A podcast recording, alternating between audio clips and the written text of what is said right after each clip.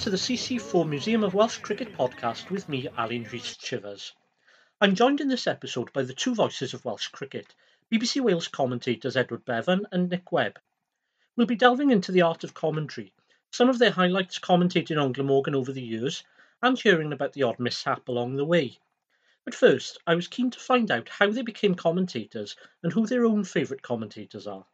Well, I was involved in cricket at a very young age when uh, my father was uh, playing when I was young, and my mother, I'm told, used to push me round the boundary in a pram. But uh, that's a little bit too uh, too early to remember. I started playing in the in the back garden with my dad at a very young age, and uh, went on from there. Really got involved in uh, cricket at school, and then um, started watching from the age of about uh, oh, eight or nine. I think the first game I went to actually was uh, Glamorgan against the West Indies at St Helens.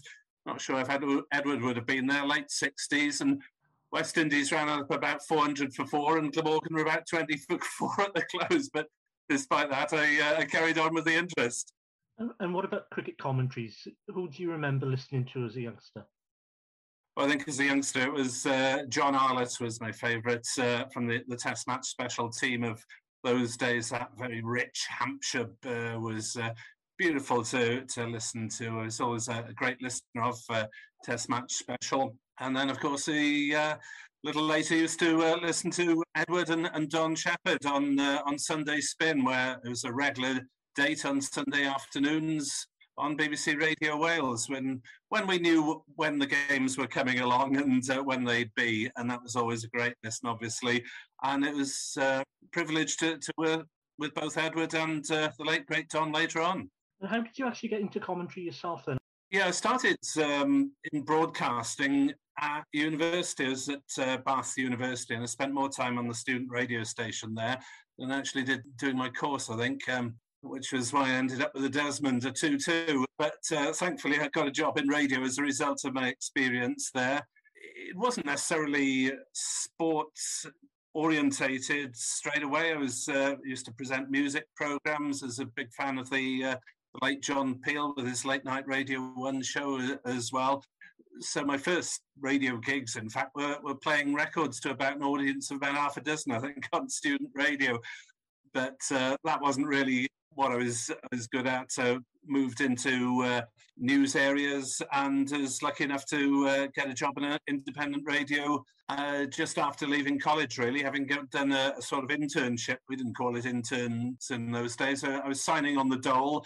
Um, wasn't being paid by the radio station, but listening and learning, hopefully, and uh, got some uh, sports experience as well as news experience there a little radio station in Newport, which unfortunately is no longer with us. Yeah, well, Edward, if I can ask you a similar question, then how did you get into commentary and who were your earliest influences?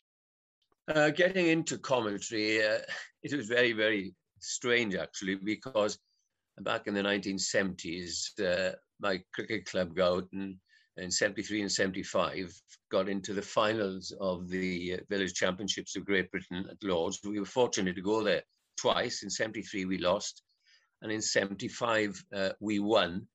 And I did a lot of interviews, uh, obviously, because this has never happened before. So I going from Wales to, to Lords.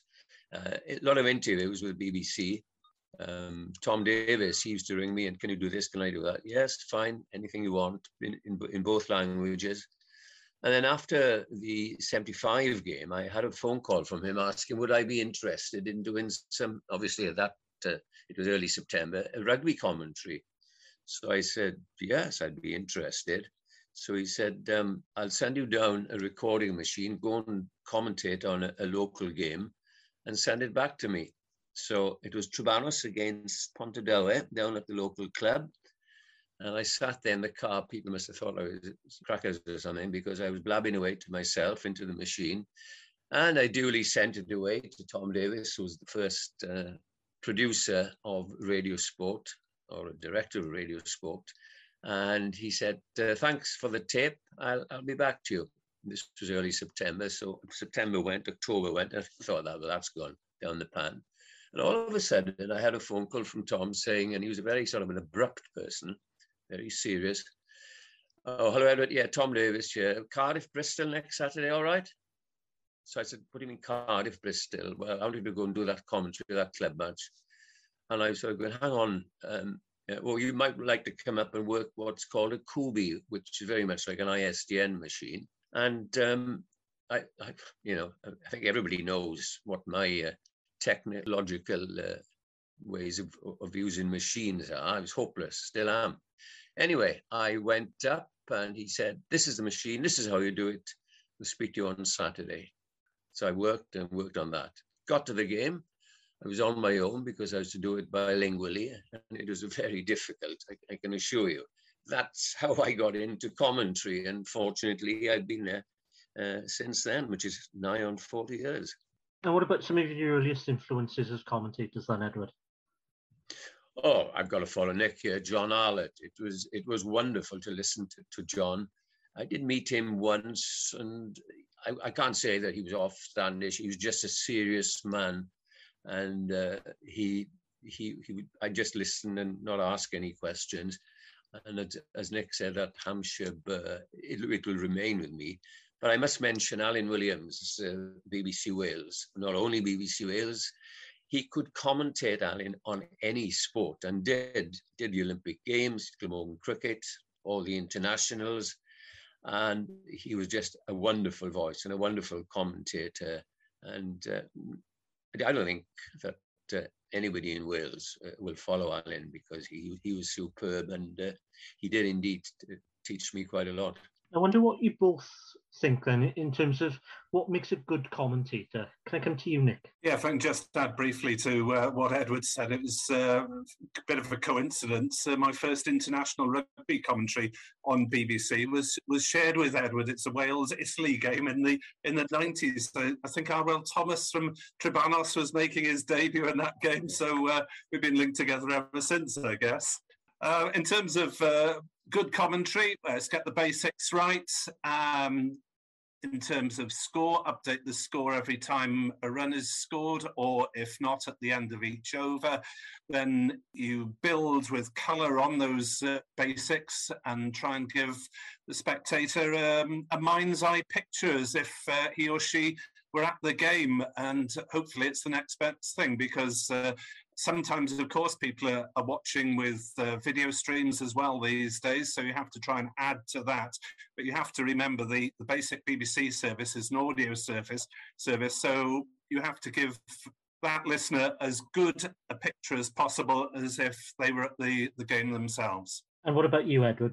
Well, I suppose you've got a pretty good voice and you project your voice. Uh, going back to Tom Davis, he always said, just think that you're commentating to blind people. Because uh, don't forget, he says he's no idea what, what end so and so is bowling. And when you kick off in rugby, and always sort of say, well, those of you who know the brewery field in Magenno, those of you who know St Helens, defending the town end or defending the city end, and, and make it as much of a colour picture um, as, you, as you can. And it's totally different, of course, as Nick has had more experience of that, of uh, commentating in uh, in um, or on television rather. And uh, that is my mild criticism here of when I'm watching a test match. And obviously, you know, I just want to watch, and uh, I don't want uh, people just jabbering all the time. The great uh, departed uh, Richie Benaud was, was wonderful. He says, if you've got nothing to say, just don't say it. And, you know, he used to say, nothing at all. And all of a sudden, a beautiful shot, and it would go for four, and he'd say, "I'll remember that for a while." Little things like that, and it is my criticism now of television commentary. And you shouldn't, and I'm sure Nick will back me up here. You shouldn't have to keep on blabbering all the time because sometimes I I just turn it off. But um, I didn't do a huge amount of television commentary, and it's just as well because I, I couldn't really slip into commentary mode because of having done so much radio. Obviously, you worked with the late great Don Shepherd as well, Edward. How important is it to have somebody be able to summarise as well as he could alongside you? Well, he was uh, it was wonderful when you think you've got a man who took 2,200 wickets in his career. I think he'd know a little bit about the game, And uh, it was the same with me and uh, Brian Price at rugby uh, and Don, Steve James, you know, people get used to it and, and I've, it's so good. And now it's great working uh, with Nick. I take a, a back seat and, uh, and directed there. And all the people I mentioned there, I've only just got to look at Nick or, or Don or Brian, as it was back in the in the old days, and I'd come in, he'd come in, you know, exactly telepathy between uh, people like that. But going back to Don, uh, he had played, of course, on the field with many of the players uh, who were in their late 30s, and he knew exactly what they were bowling. He knew exactly what the batsman was thinking. It, it was great. But um, we are very fortunate, uh, I've been very fortunate to have worked with Steve and Don and, and, and these people because they're as good as any uh, summarizers that I've worked with uh, over the years. If I can come back to a point you made as well, Nick, in terms of online commentary, how has online changed the nature of commentary? Well, it's a huge benefit, isn't it? Because um, previously, uh, cricket commentaries were on the radio some of the time, but obviously it tended to be just the, the weekend slots, the Sunday afternoons, if you were lucky, a, a bit on Saturday afternoon as well. But it's hugely expanded. I mean, Edward did the, the first couple of years when uh, we switched to doing ball by ball on all Glamorgan matches. So it's hugely expanded uh, the the availability.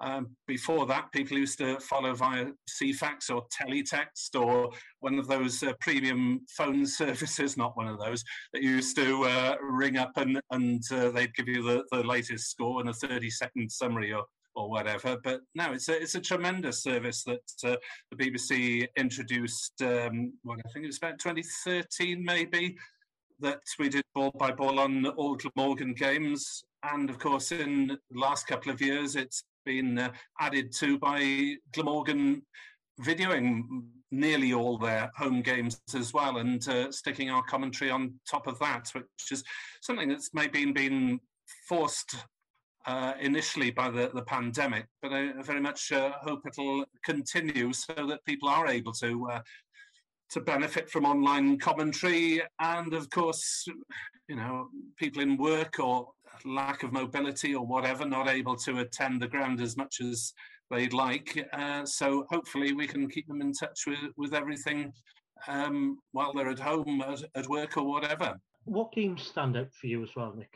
Well, I think uh, you don't have to go back very far to last summer, really, to uh, Glamorgan against Durham up at uh, Trent Bridge. It's the uh, the the first time Glamorgan have won a one day final. I'd been to uh, the other three in '77 and 2000 as a spectator, and 2013 against Notts at Lords, working with Edward. So that obviously was the first time that Glamorgan had won a, a final, and also. Um, the second, the third time they won the, the one day league at Colwyn Bay against uh, Lancashire. That was a tremendous day for me because I'd missed the first two Glamorgan Sunday League triumphs.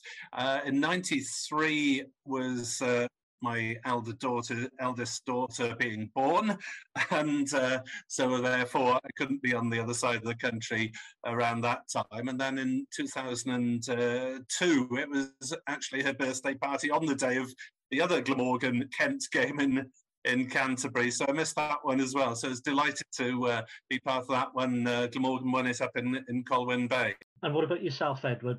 Well, 93, uh, of course, was a wonderful day at Canterbury. Absolutely packed to capacity. Viv Richards playing his last uh, his last game for Glamorgan, Glamorgan winning. And that was an unforgettable experience. But it, the one that stands out, of course, was 97 down at Taunton when Glamorgan won their second uh, championship. Uh, most of the people, of course, uh, thought rain on the first, little bit of rain, and very dark on the second day when, when Maynard and Morris put up that magnificent partnership. And then we thought, well, this will go into the fourth day.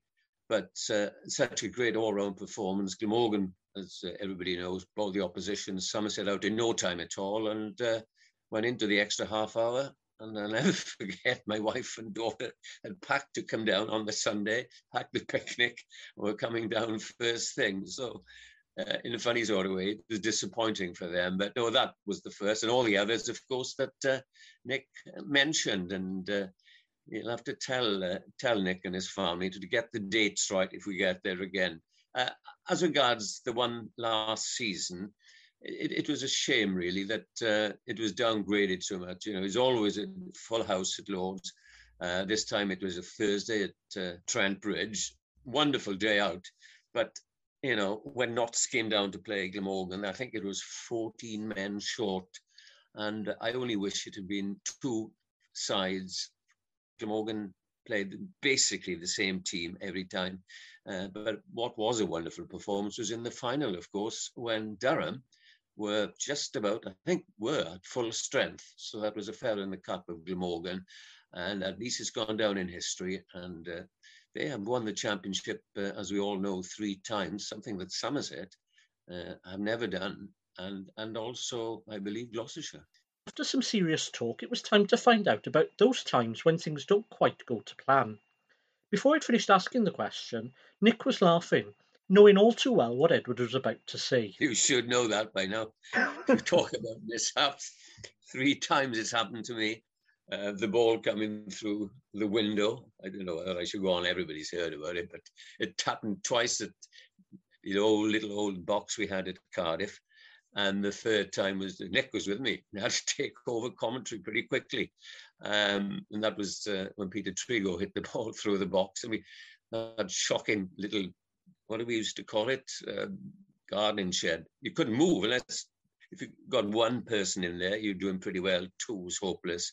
And Nick was outside, so we had to give him a yell. And and that, and that became because you couldn't turn around and the ball hit me flush on the chest or the arm, and it, it's quite nasty. So that's the mishaps, plural, that uh, that I suffered. What about you, Nick? Yeah, I mean, we can laugh about that one now, thankfully, but uh, I had horrible visions at the time of coming into this uh, commentary box and, and seeing Edward and, and Steve like victims from some horror film with a bit of glass sticking out their neck or whatever. So thankfully uh, it wasn't uh, wasn't quite that bad. But uh, yeah, I still still have nightmares about technical things not working to this day after 30 odd years of broadcasting. I still get nightmares about turning up to the ground and not being able to find the broadcast point or no one being able to hear me when I do. And um, when you turn up to Colwyn Bay, it's a bit unusual. The first time I did a, a commentary up there on uh, on my Tard as lead, and uh, you think, where's the broadcast line? Because it's a club ground normally, and we, we just broadcast from it once a year. And I was searching around, and I had to ring up the office, and they said, "Oh, it's in a tree." What? So you look at the nearest uh, tree up behind the tent, and 20 yards away, there's a bit of plastic that BAT have put on the end of a, a long wire as the, the, broadcast point, and you literally have to unwrap it from a tree, and then uh, the the electricity is run from one of the the neighbouring bungalows just next to the ground to, to power the whole thing. So, um, yeah, no mishaps with that one, but a bit of a misunderstanding. At least we found it eventually. Obviously, a part of your work as well as Glamorgan commentators is working alongside commentators from other counties. Just wonder who you particularly like working with on the circuit. Oh, it's a bit of an invidious position. I hope not too many of them uh, listen to, to this because uh, they'll all be um, hacked off that they're not named. But uh, yeah, we, we do get on really with the, the vast majority of, of co-commentators. had um, very few uh, instances where I haven't enjoyed uh, a day's uh, commentary. I think if you want the sort of uh, bright positivity, then uh, then Mark Church, the, the Surrey commentator, is uh, always a man to uh, to give the soul a lift, and and likewise uh, Dave Fletcher up at Derby looks like um, a veteran heavy metal fan, shaved head, big beard, you know, t-shirts. You know, oh God, what's this? He's not it. Can't be a cricket fan, but lovely man, uh, lovely voice. And when Derbyshire broke a, a run of two years without a win. Unfortunately, it was in Cardiff in a dreadful pink ball championship game. Then, um, well, it was with Dave, and I could hardly begrudge him because he'd suffered it enough. But um, really, it, it's invidious to mention anyone because. Uh, it's generally a, a pretty good working relationship. Edward, you're in a, a rare, if not unique, position of working in both languages, in both English and Welsh. If you can explain a little bit about what you do with Radio Cymru. And... Yes. Um, well, it's a case of change. It used to be a case of just change lines. They do that in the studio. I would do a piece, especially on Saturday afternoons, you do a piece in English and uh, producers. I'm switching over now to uh, the Cymraeg, and then the producer there would uh, would pick, pick you up. Now, of course, because we're doing continuous um, English commentary, ball by ball, um, we're lucky in Cardiff, especially. We've got a couple of studio little studios there, and you just nip there, and they've got you selected, hopefully, and you do Welsh piece and go back. But I must tell you about a uh, funny occasion once. A colleague of mine, I shan't name him, uh, he was doing the same sort of thing, and it was quite. I think it was semi-finals or the Schweppes Cup as it was then and they'd say, right, well, let's go to Neath at the Gnoll and uh, join uh, myself. Okay, blah, blah, blah. Okay, thank you, the usual thing.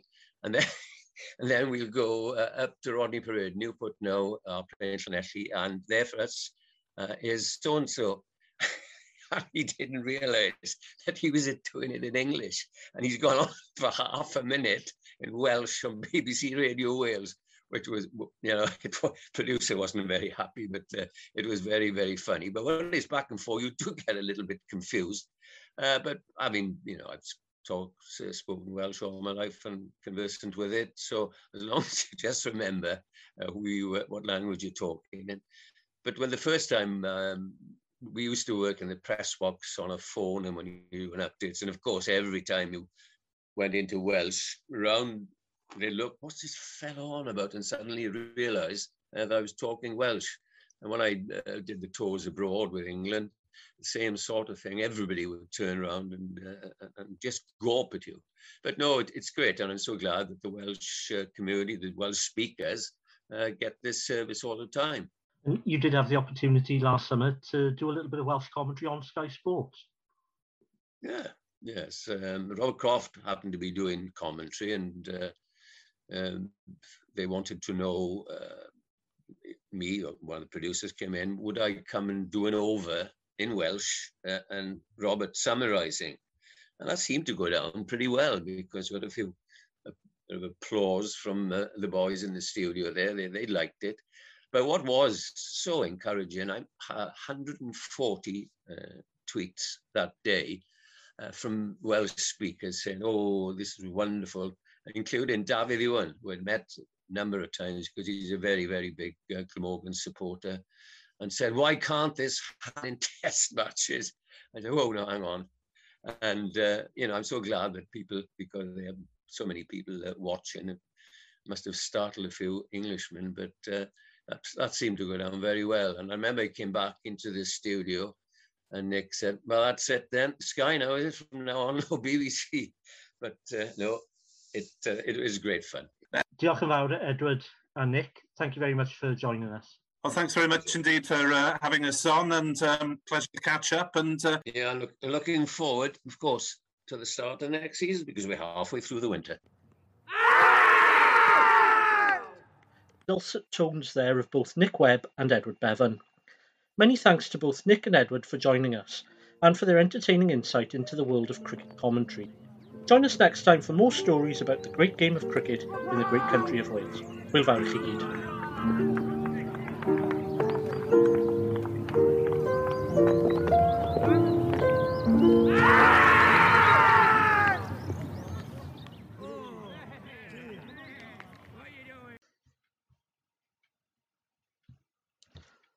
Oes gyda chi stori i'w rhannu gyda ni? Mae croeso i chi gysylltu E-bostiwch mwcpod1921 at gmail.com neu ewch i'n tudalen Facebook Museum of Welsh Cricket Podcast neu i'n tudalen Twitter at Welsh Cricket Pod. Do you have a story you'd like to share with us? If so, please contact email mwcpod1921 at gmail.com or go to our Facebook page, Museum of Welsh Cricket Podcast, or our Twitter at Welsh Cricket Pod.